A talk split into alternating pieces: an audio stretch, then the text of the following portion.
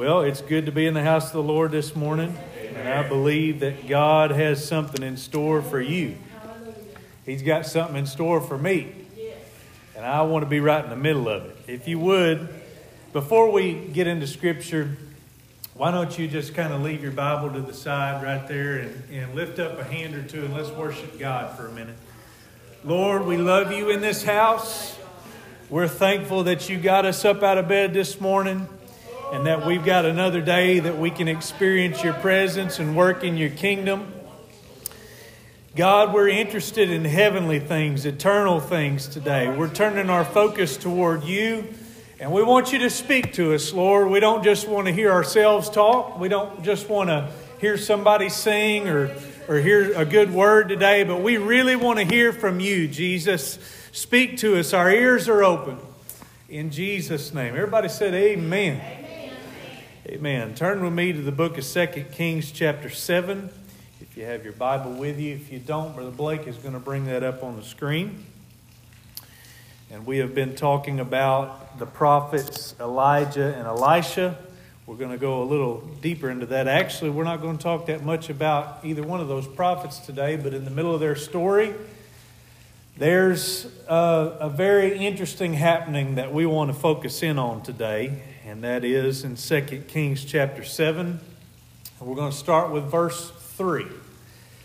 And it says this, "Now there were four leprous men, four leprous men at the entrance of the gate, and they said to one another, 'Why are we sitting here until we die? If we say, we will enter the city, the famine is in the city, and we shall die there. And if we sit here, we die also. Now, therefore, come, let us surrender to the army of the Syrians. If they keep us alive, we shall live, and if they kill us, we shall only die.' And they rose at twilight to go to the camp of the Syrians, and when they had come to the outskirts of the Syrian camp, to their surprise, no one was there. For the Lord had caused the army of the Syrians to hear the noise of chariots and the noise of horses, the noise of a great army. So they said to one another, 'Look, the king of Israel has hired against us the kings of the Hittites and the kings of the Egyptians to attack us.' Therefore they arose and fled at twilight and left the camp intact, their tents, their horses, and their donkeys, and they fled for their lives. And when these lepers came to the outskirts of the camp, they went into one tent and ate and drank and carried from it silver and gold and clothing and went and hid them.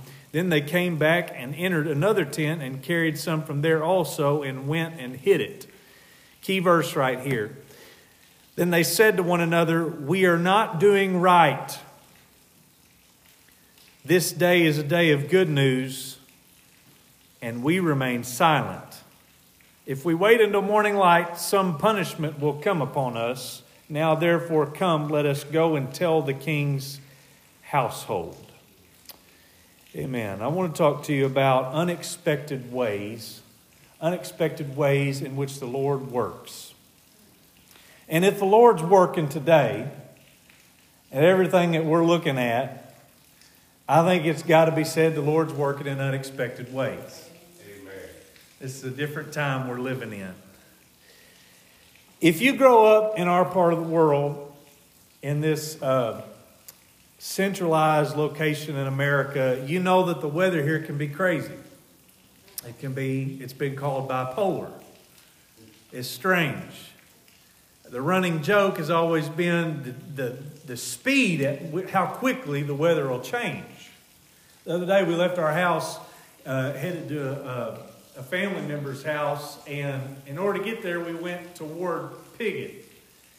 And it was just beautiful outside our front door and everything, and we drove a little bit down that road, and all of a sudden there was the biggest storm. I mean, just, you know how you see like the wall of it, the side of it, it was just massive. How quick the weather can change around here from cold, you know, it, it'll ice over sometimes to, you know, a month later you got a tornado coming through here. That's Arkansas. It's unpredictable.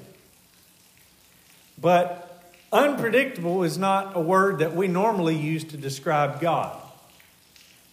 Normally we're using words like amazing, powerful, magnificent, mighty. We don't use the word unpredictable that much.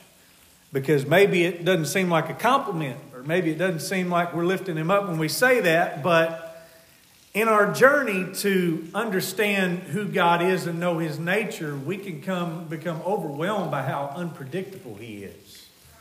Paul said that we know in part about him. We don't know everything about God. If you try today, I want to know more about God, but until I'm with him, I'm not going to know everything about him. You can't completely understand his nature. And there's things about him we're never going to understand. I'm going to give you a prime example. Bring it home to you today. God is not bound by time. Amen. Now you, at a certain point this evening after you've had your dinner and even your coffee, you're going to get tired and you're going to look at your watch and realize what time it is and that you need to get to bed because you got stuff in the morning you got to be up for. That's not how God works. You wake up late in the morning and you look at the time and you realize you're late for work. God doesn't have to worry about stuff like that. He's not looking at a clock because everything that he does is done in a perfect amount of time at the right time. He doesn't worry about a clock. All the things he does are perfect. In our text today, we see that he's not obligated to demonstrate his power in the way that we see fit. He doesn't have to take our instruction on how he uses his power because he's sovereign. God is sovereign. What that means is supreme ruler. He's holding all authority. It's all in his hands. We don't hold any of that authority. It's all his. And so he does what he wants to, when he wants to. And because he's sovereign, he works in the way he wants regardless of our opinions. God is God, and God is great. He's going to do what he wants to do. So let, let's get some background to the scripture here. You know, I like old things. I like really old things. And so we, we had our men's prayer breakfast yesterday and had an awesome time. But we got there was some old stories being told and shared around the room. Brother Iris shared some really old stories that I loved. It was just really good, enjoyable. Had some laughs, you know. I love hearing about stuff like that. And I like vintage stuff. I think old cars look so much better than new cars today. Amen. Somebody said amen. There ought to be some men in here say hallelujah. They just look nicer, you know. And I like the old method of doing stuff. I'm attracted to that for some reason. It may take a little more effort. But, you know, they make a knife the old way. It'll last longer. I've noticed that. When I make coffee at our house, I've opted to go the old style route where they ground the beans and they boiled the water and they poured it over it. It wasn't automatic to get the right amount of temperature going through all the coffee at different times. Make it a real good cup of coffee. This week, now y'all going to think I'm just crazy. I shaved with a safety double-edged razor. I might have a problem. I enjoy old stuff. I don't know how to explain it. It's just, I, I want to feel what they felt, why they, you know, the effort that went into it.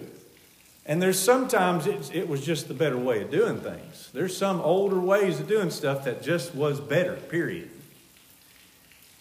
And I like to take that approach to Scripture. I want to understand what they did, why they did it. I want to dig into that. And that has to be done by understanding the context of it. Okay? So let's look at some context today if you're going to understand this. In this story we just read, sin and rebellion had once again led the people of God into a place of total loss. They were surrounded. They were in the midst of a famine. People were starving. And King Jehoram was desperate. He was desperate, most powerful man in the area. And he was desperate for an answer. And, you know, the power of God is most effective sometimes when someone really gets desperate. Revival is most likely to happen when somebody really gets desperate for it. And they seek the one with all the power for the answer. Right. With desperation. And that is sort of what happened here. And it's amazing how often does people will allow pride to move, will, will, will stop a move of God in our lives. We'll let that pride get in the way Uh, pride will bring down relationships because of division. And marriage teaches this principle well. Any newlyweds are going to find out real quick there's going to come a time when you've got to lay down your pride for the joy in a marriage. And you learn to quit being so selfish about it. And uh, most fighting in a relationship is a result of one or both sides just having a whole bunch of pride. You know, I tell my wife, and she's here, she's here this morning, so I got to be more careful, but I tell her all the time, I'm not a prideful person. I'm just right most of the time.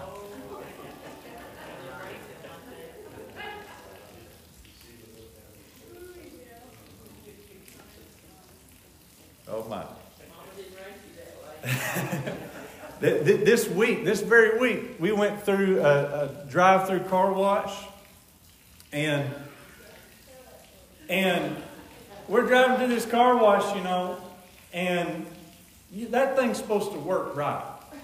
I mean, somebody made that to work right. We go through this car wash, and we're sitting there halfway through it, and we hear this loud pop.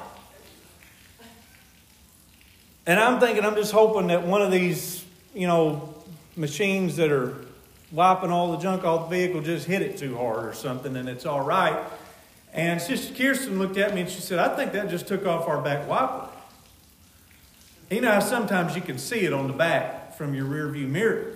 And I looked back there and I said, nah, that didn't take off our wiper.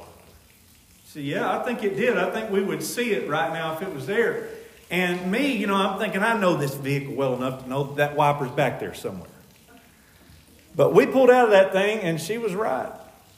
It took that wiper clean off that vehicle, and we had to go in, and they're going to have to get it fixed and such, but and that's aggravating. But I should listen to my wife, you know, and quit being so prideful and thinking that I knew this vehicle so much better than she did.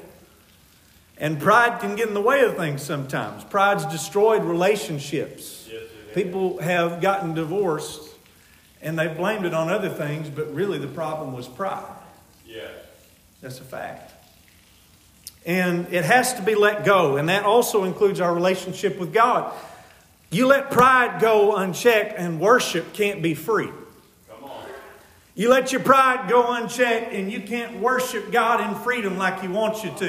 That's right. Spiritual gifts can't be loosed in your life like they need to because of pride. God gives you a word for somebody and your pride says, I don't know, really know what they'll think of me, or, you know, I, maybe if I don't get it right, somebody will think different of me or something like that. And so the power of God's not being able to be loosed in a church or a life because of pride. Pride.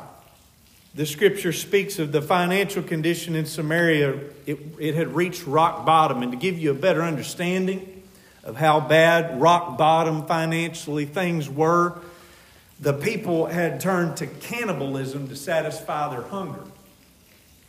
That's how bad it is. Now, context matters. Context matters, folks. You wouldn't have realized that if we just read the text and forgot about it, you know. You read ahead a little bit, or read behind, you'll find these things out. There were people turning to cannibalism.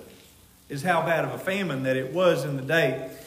And King Jehoram was angry with the prophet. This whole situation at how it had happened. He'd been told, he'd been told this is what's going to happen. And he was angry at the prophet. The prophet's just the messenger. And really it was a result of the king's own leadership that this happened. And it's beautiful to consider the miracle that God was about to perform in the middle of this depression. In this setting, the king of Israel turned to the prophet Elisha for some direction. In Second Kings chapter seven, verse one, then Elisha said, hear the word of the Lord. Thus says the Lord, tomorrow about this time, a seah of fine flour shall be sold for a shekel, and two seahs of barley for a shekel at the gate of Samaria. So he's prophesying that there's going to be food, and there's going to be people making money off of it. It's going to happen. And so an officer whose hand the king leaned answered the man of God and said, look, if the Lord would make windows in heaven, could this thing be? Really, he didn't believe it. And he said, in fact, you shall see it with your eyes, but you shall not eat of it. Some believed the word of God And some, some weren't believing of it. And this is really a picture of the gospel message today. It's a symbol of it. Today, you share the gospel with somebody. Some folks are going to believe it. Some aren't. And that's a fact of life. There's going to be people that don't ever accept it. That reminds me of Moses in his final days, because Moses would not believe. He was not allowed to enter into the promised land. He chose not to believe. And a mistrust that we have in God is always going to lead to some sort of destruction in our life. We've got to trust God, especially in a day like today. We, we're being taught to trust God. We're being taught to really, really trust Him. So there were some who were sure God wasn't going to do this. And the phrase that says God can't, God's not able, th- those aren't words that we use.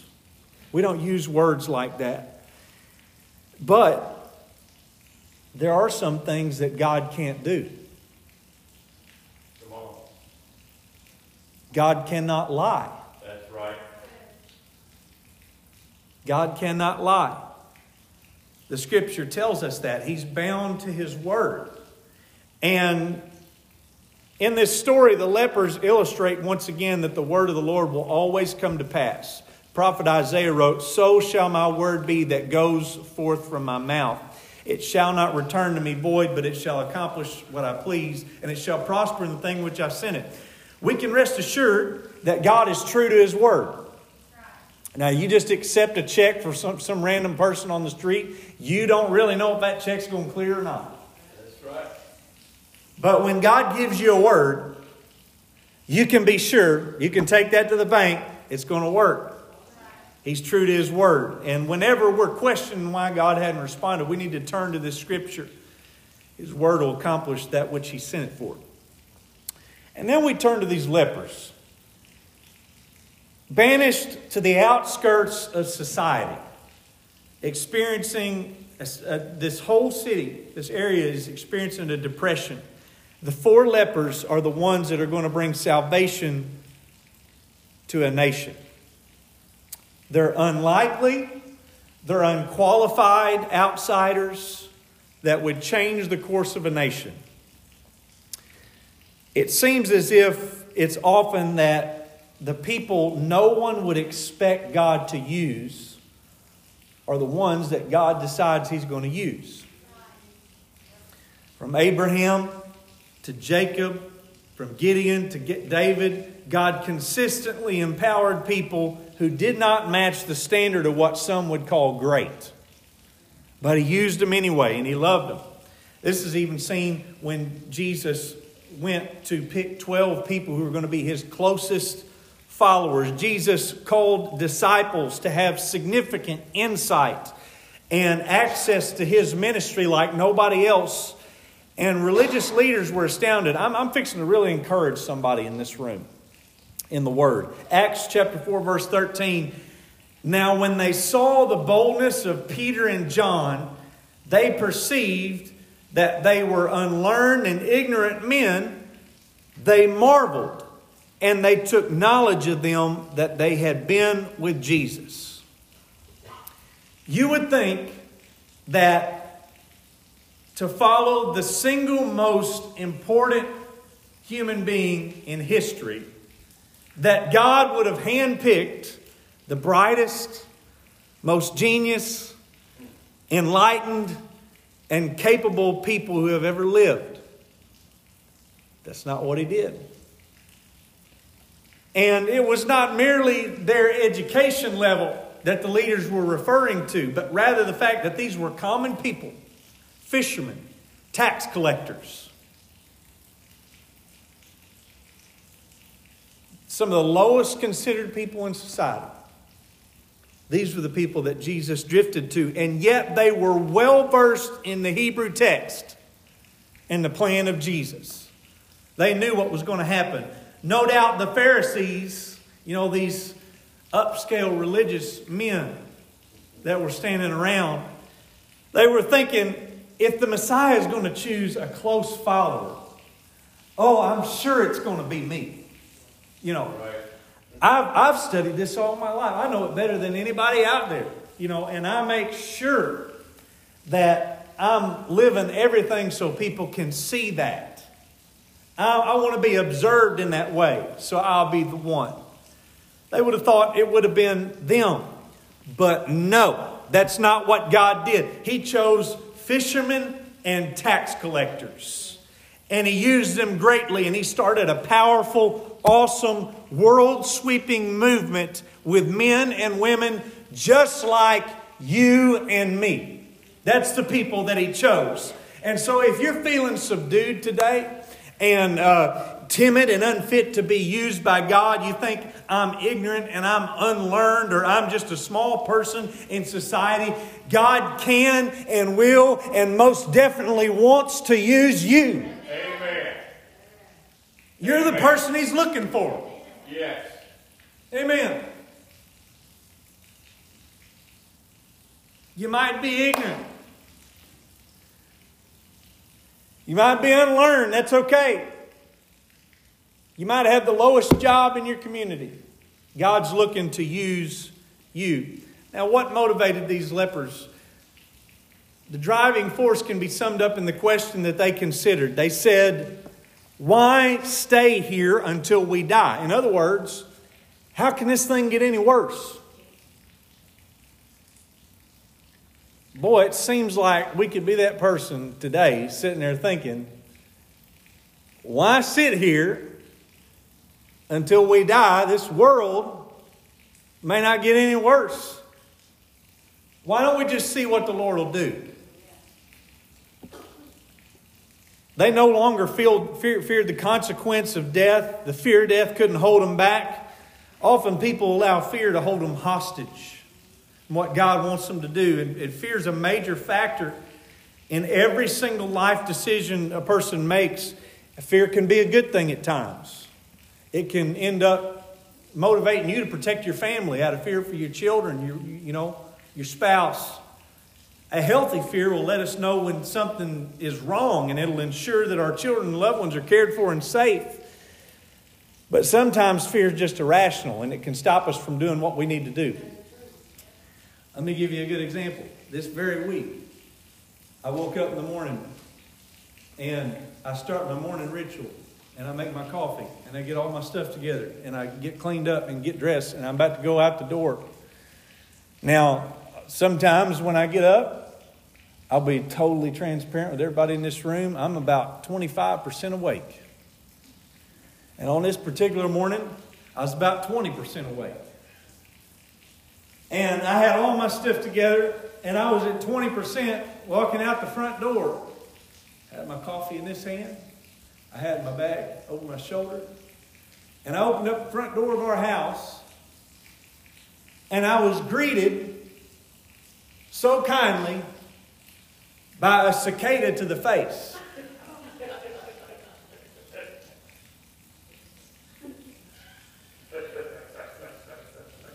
Y'all are like, why does the craziest thing happen to this guy? I'm serious. And I didn't know what it was at the time. All I know is I opened up that door and something loud and buzzing smacked me right in the center of the face. And so if somebody was had been sitting this early across the road facing our house, they'd have got a show. Because I didn't know what it was, a wasp. That's the first thing in my mind. And so my coffee goes this way, and my bag goes that way, and I go that way. And I throw it everywhere. And I'm swinging my arms, you know, and if I'd have realized that it was just a cicada, which scares some people anyway, and it wasn't a wasp, I'd have known that I could have just stood still and been all right. But the thing, I'm hitting it and it's flying all over me. And fear, fear blocked my vision from what was going on. I was going to come out alive that day. I thought I wouldn't. Felt like I wouldn't. Felt like the world was coming apart at the seams. But I was going to be all right, you know. Fear and, and something like that. Now, I was awake after that. I was at one hundred ten percent. But fear will stop us from realizing what, what is really going on, how we need to react, what we need to do. That's right. And sometimes it's irrational. It can be unhealthy and irrational. The spirit of fear can gain strength if it's unchecked in our life. Scripture says, "For God has not given us a spirit of fear, but of power and love and of a sound mind." It's not of God. And there's an absolute pandemic in our world right now. And I'm not talking about COVID nineteen. I'm talking about fear. That's right. That's gripping people by the neck and bringing them down. We got to make up in our minds that fear is not going to hinder the progress in the kingdom of God. Amen. That He's wanting.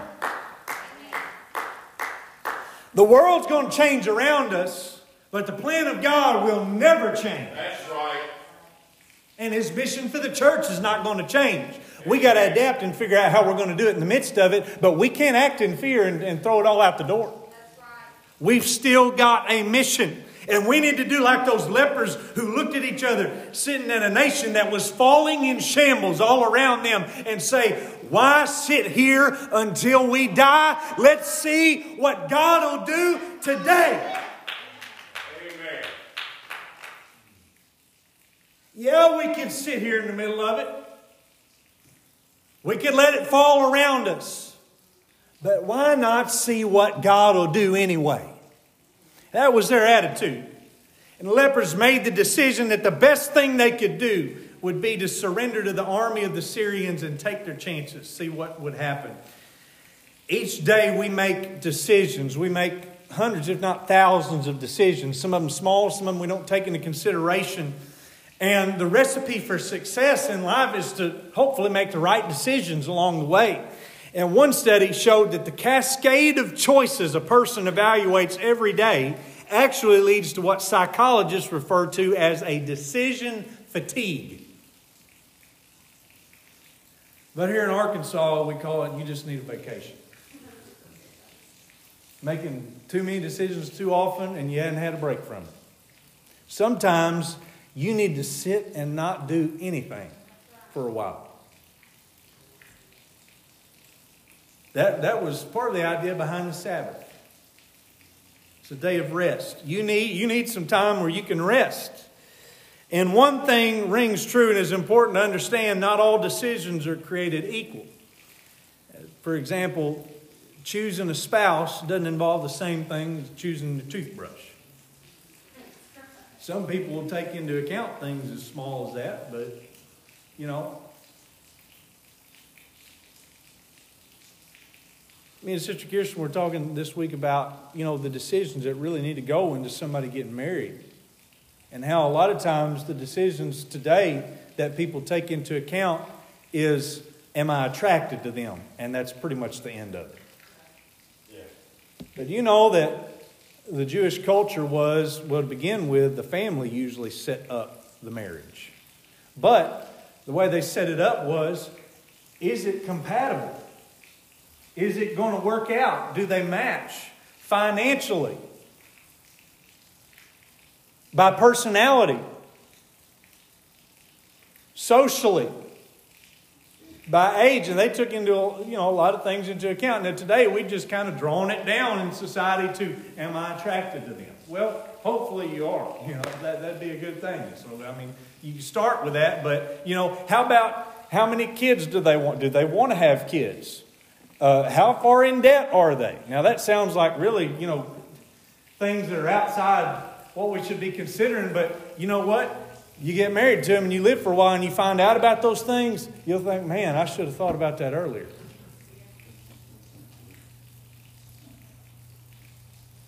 When you're paying a five hundred dollars payment on a dirt bike you didn't want, you know.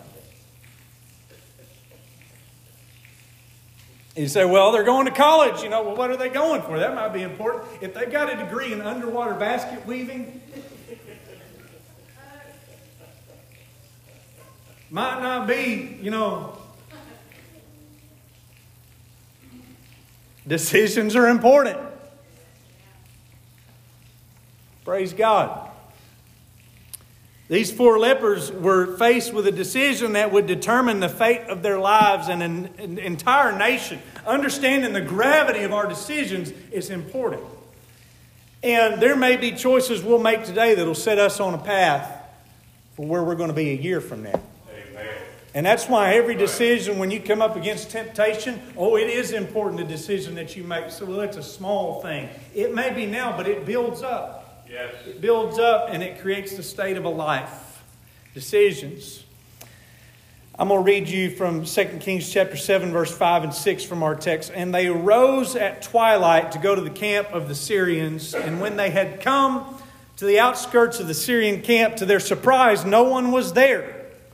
For the Lord had caused the army of the Syrians to hear the noise of chariots and the noise of horses, the noise of a great army. So they said to one another, "Look, the king of Israel has hired against us the kings of the Hittites and the kings of the Egyptians to attack us." I'm amazed by this story in Scripture because God will always fight for His people. Yes, He will. They made a decision, why sit here until we die? And God turned around and responded to that and said, I'm going to run them armies off. And they're going to leave everything behind. It shows that God is more than just in our corner. He'll fight for us. Yes, He He'll really fight for us. Standing on the edge of a promised land, the children of Israel saw an enemy of great power occupying their destiny. And in the midst of their fear, there were two men that come up by the name of Joshua and Caleb and told them about all the wonderful things that was in that land. I preached a message about this a couple years ago called Don't Forget the Grapes.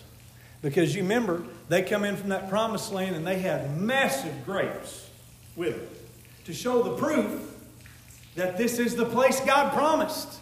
It's there and it's waiting on us.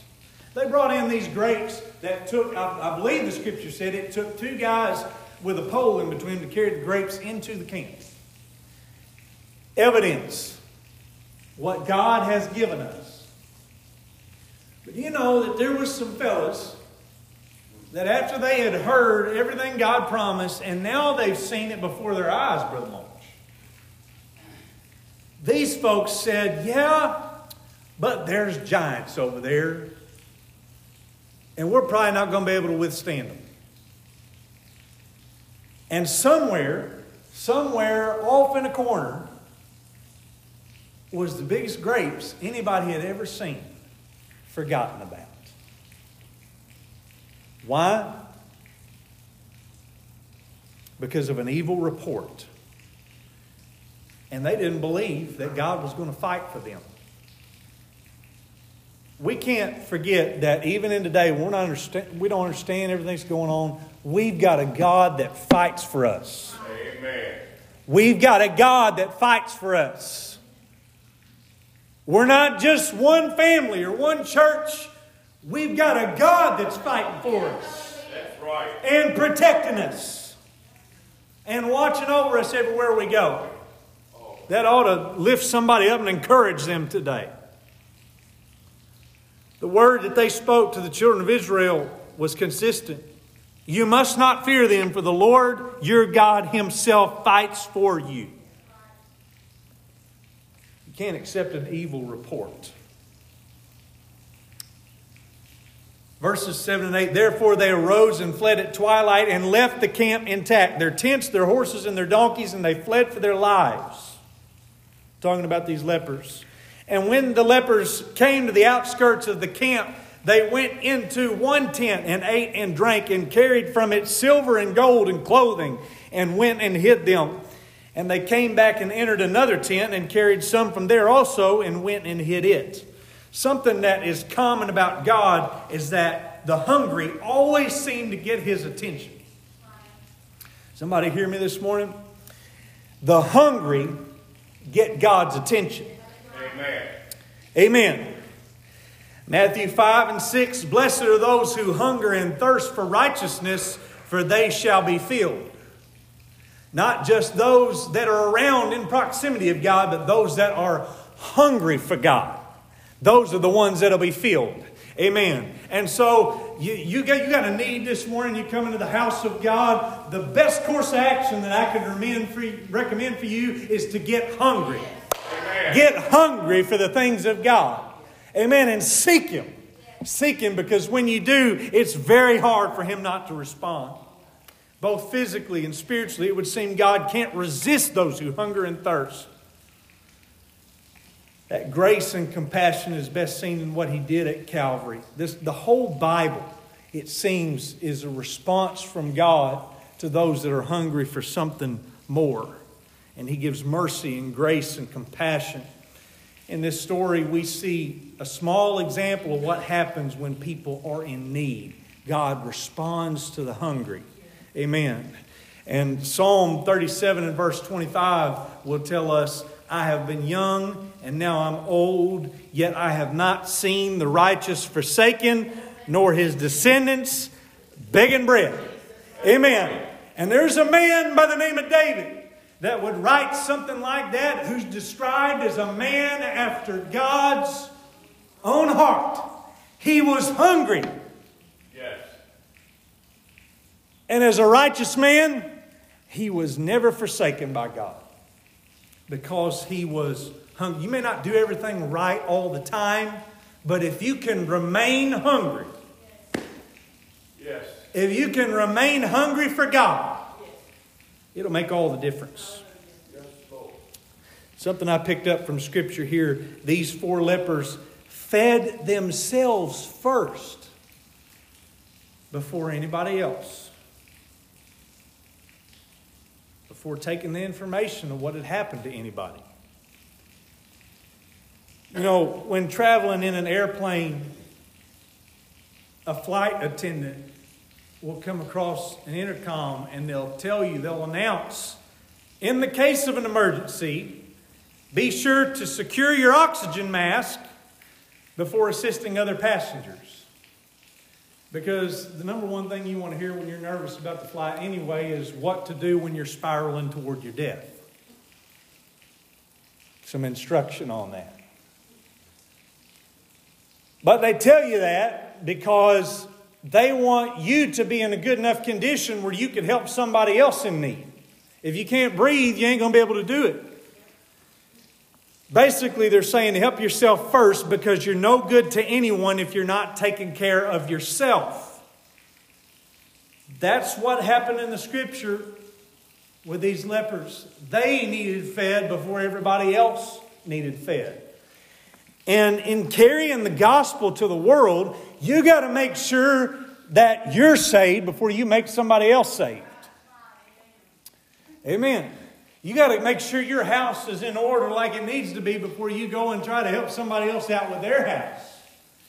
Amen. And so we, we, we consider our own family and our own soul, our own lives.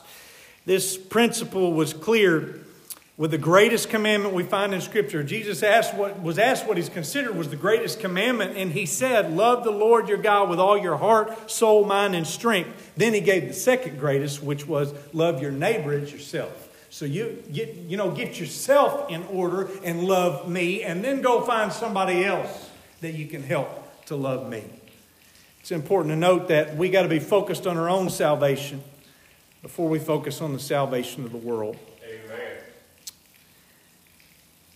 And then they said to one another, this is, this is the key verse, the key verse today. We are not doing right. This day is a day of good news, and we remain silent. Now I'm going to bring this home real quick, but I got something I, I feel like I need to speak this morning. I, I really feel it down in my spirit. The lepers were in a spot where they were going to have to decide, just like Joshua and Caleb, what they were going to do according to the evidence that was before them. On the one hand, they were lepers. They were homeless. They were outcasts. They were considered the lowest in society. Are they going to stick with that and live on those things? Or were they going to rejoice in what God was doing through them in the moment? It's all a matter of what they decided to look at. What are you going to look at in life? What are you going to look at? There's a scripture that, that they used to preach all of the time, and I'm going to preach this morning because it's the same message. Psalm one oh one and three says, I will set nothing wicked before my eyes. I will set nothing wicked before my eyes. I hate the work of those who fall away. It shall not cling to me. We need to stop looking at the wrong thing in the world today. That's right. The outcasts had everything bad they could have talked about if they wanted to. If they wanted to talk about all that and focus on it, they had ample opportunity and all of the content that they needed to talk about. But they chose to speak of the good thing that God was doing today. Right. There's a lot of bad that you can look at in the world at this very moment right now. You can find as much content as you want to, as many news stories as you need, as many Facebook posts as you can possibly scroll through that are all about the bad. There are tons of people and accounts online that all that they do is upload content about the evil that's going on. And that can plague you. And there are Christians, apostolics, that they are far more concerned with the latest news and the latest drama and sharing the latest with somebody.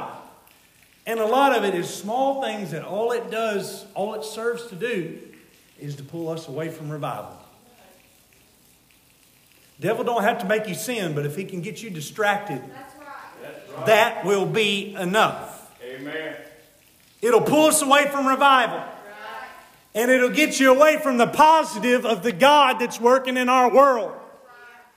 But there was somebody that said a good while ago, accentuate the positive. I believe he was a doctor. Nobody in this room may get that, but you look up that phrase, accentuate the positive, and you might understand what I'm talking about. We got to accentuate the positive in the world.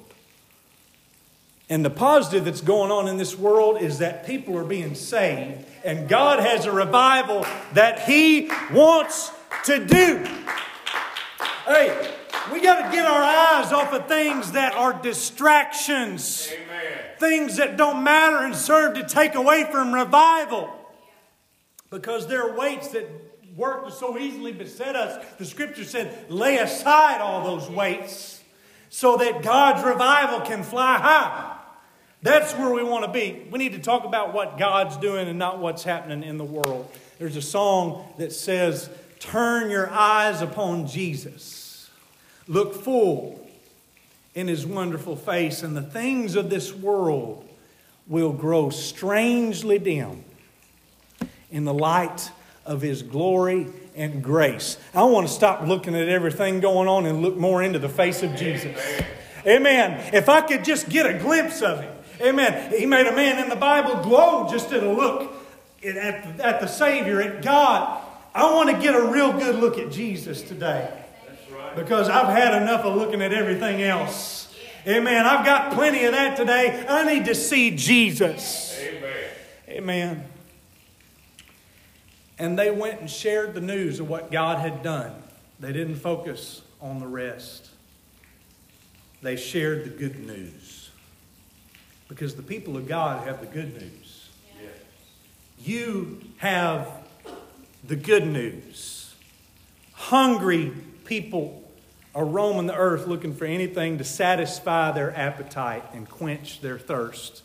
They've tried everything the world has to offer. And they're still simply empty.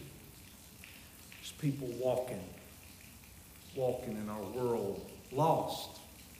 And we don't always get the gravity of that, but I, today I feel, I, I felt a sermon come to me that was preached years ago, an impacting sermon that's touched the lives of thousands of people, and it was called The Death March.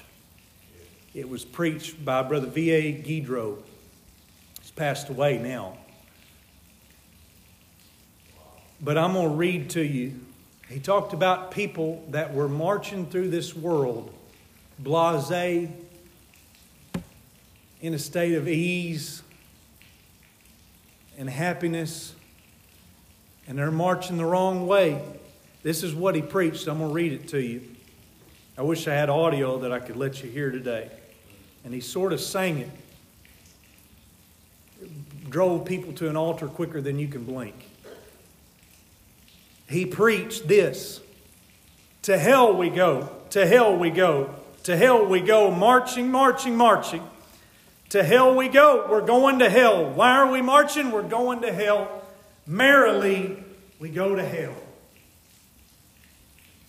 That's hard to hear this morning, but I'm speaking the truth to you. There's folks that are doing just that.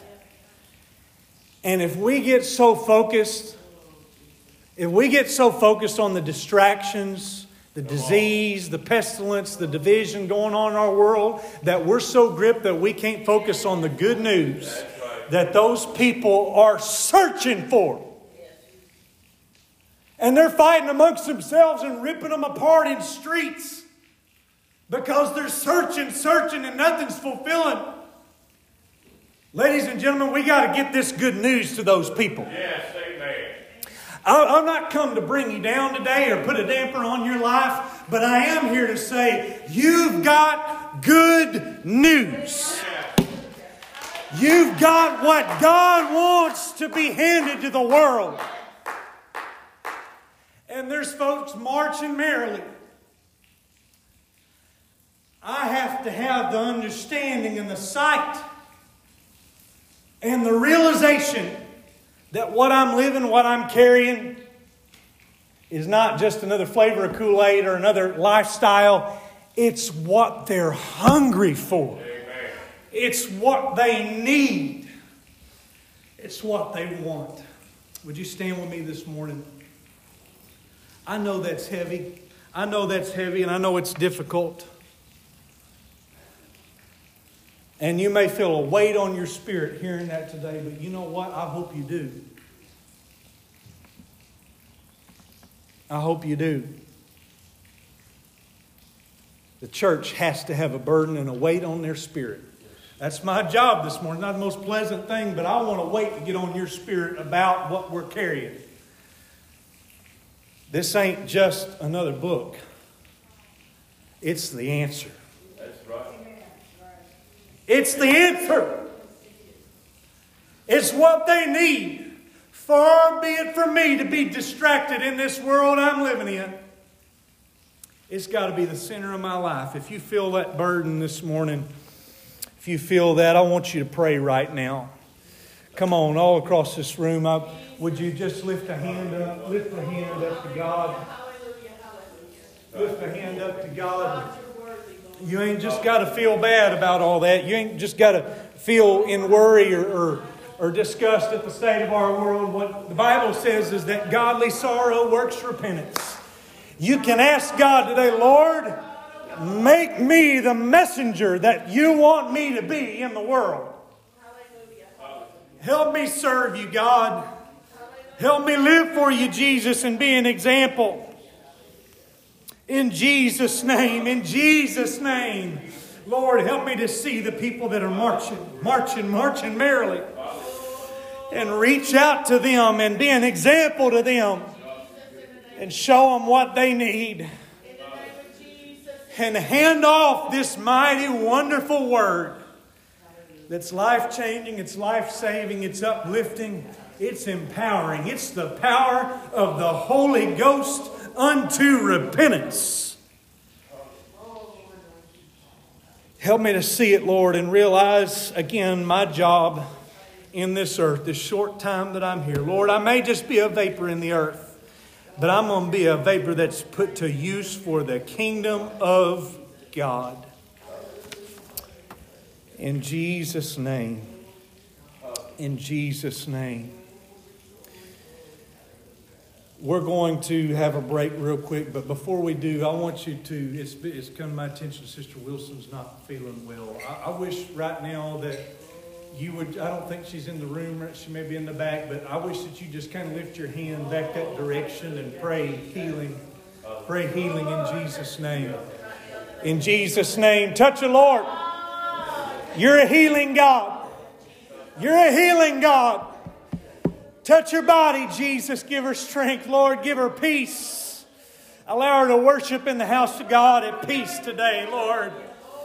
Amen. Let peace come over her body, Jesus. Calm that storm.